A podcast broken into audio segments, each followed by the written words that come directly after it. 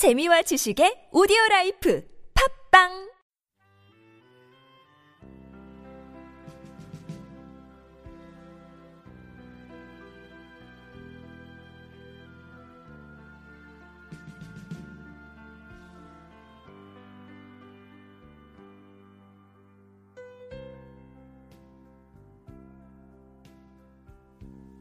오늘의 본문 말씀은 요한복음 9장 1절에서 5절 말씀입니다. 내가 세상에 있는 동안에는 예수께서 가실 때에 날 때부터 소경된 사람을 보신지라 제자들이 물어 가로되 랍비여 이 사람이 소경으로 난 것이 니 죄로 임함이오니까 예수께서 대답하시되 이 사람이나 그 부모가 죄를 범한 것이 아니라 그에게서 하나님의 하시는 일을 나타내고자 하심이니라. 때가 아직 낮음에 나를 보내신 이 일을 우리가 하여야 하리라. 밤이 오리니 때는 아무도 일할 수 없느니라.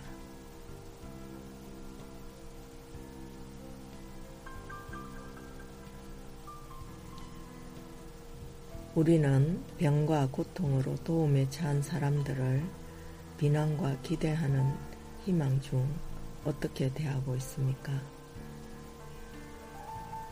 그들을 하나님의 영광의 빛으로 이끌어 올리는 것에 우리의 관심을 쏟고 있는지 살펴보아야 합니다. 메시아는 눈먼 자들의 눈을 밝히십니다. 예수님은 자신을 세상의 빛이라고 선포하셨습니다. 날 때부터 맹인된 자의 눈을 밝히시고 자신의 주장을 대중들이 볼 수 있게 하셨습니다. 인간은 날 때부터 사실상 영적 맹인 상태입니다. 세상의 신이 믿지 아니하는 자들의 마음을 혼미케 하여 그리스도의 영광의 복음의 강체가 비치지 못하게 하기 때문입니다.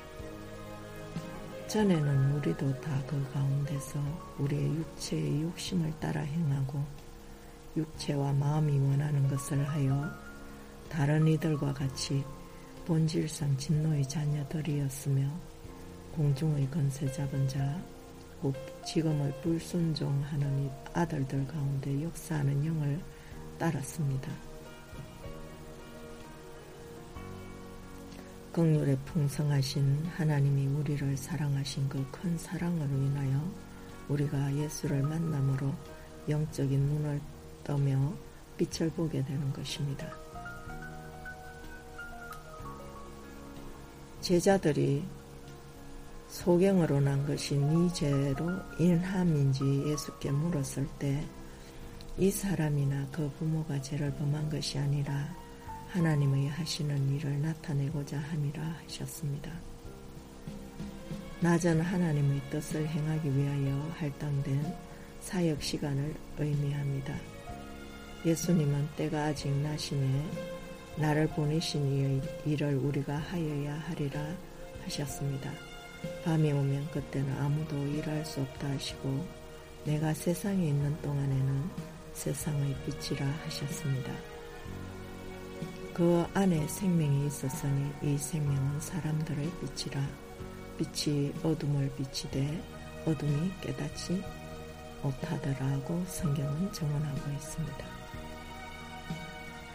세상의 빛으로서 예수님은 사람들에게 구원을 주십니다. 그분이 성천하신 후에는 이 땅에 남아있는 그의 제자들이 다른 이들을 그리스도께 인도하는 빛이 될 것입니다. 따라서 너희가 전에는 어둠이었더니 이제는 주 안의 빛이라 빛의 자녀들처럼 행하라 하셨습니다. 빛의 열매는 모든 착함과 어려움과 진실함에 있습니다. 너희는 열매 없는 어둠의 일에 참여하지도 말고 도리어 책망하라. 저희 엄밀히 행하는 것들은 말하기도 부끄러움이라. 그러므로 잠자는 자여 깨어서 그 영이 죽은 자들 가운데서 일어나라. 그리스도께서 내게 비치시리라. 그런즉 너희가 어떻게 행할 것을 자세히 주의하여 지혜 없는 자 같이 말고 오직 지혜 있는 자 같이 하여 세월을 아끼라. 때가 악하니라. 그러므로 어리석은 자가 되지 말고 오직 주의 뜻이 무엇인지 이해하라. 나는 세상의 빛이니 나를 따르는 자는 어둠에 다니지 아니하고 생명의 빛을 얻으리라 하셨습니다. 오늘의 본문 말씀 함께 묵상하실 말씀은 에베소서 2장 5절에서 18절까지 말씀 함께 읽고 묵상하시기 바랍니다.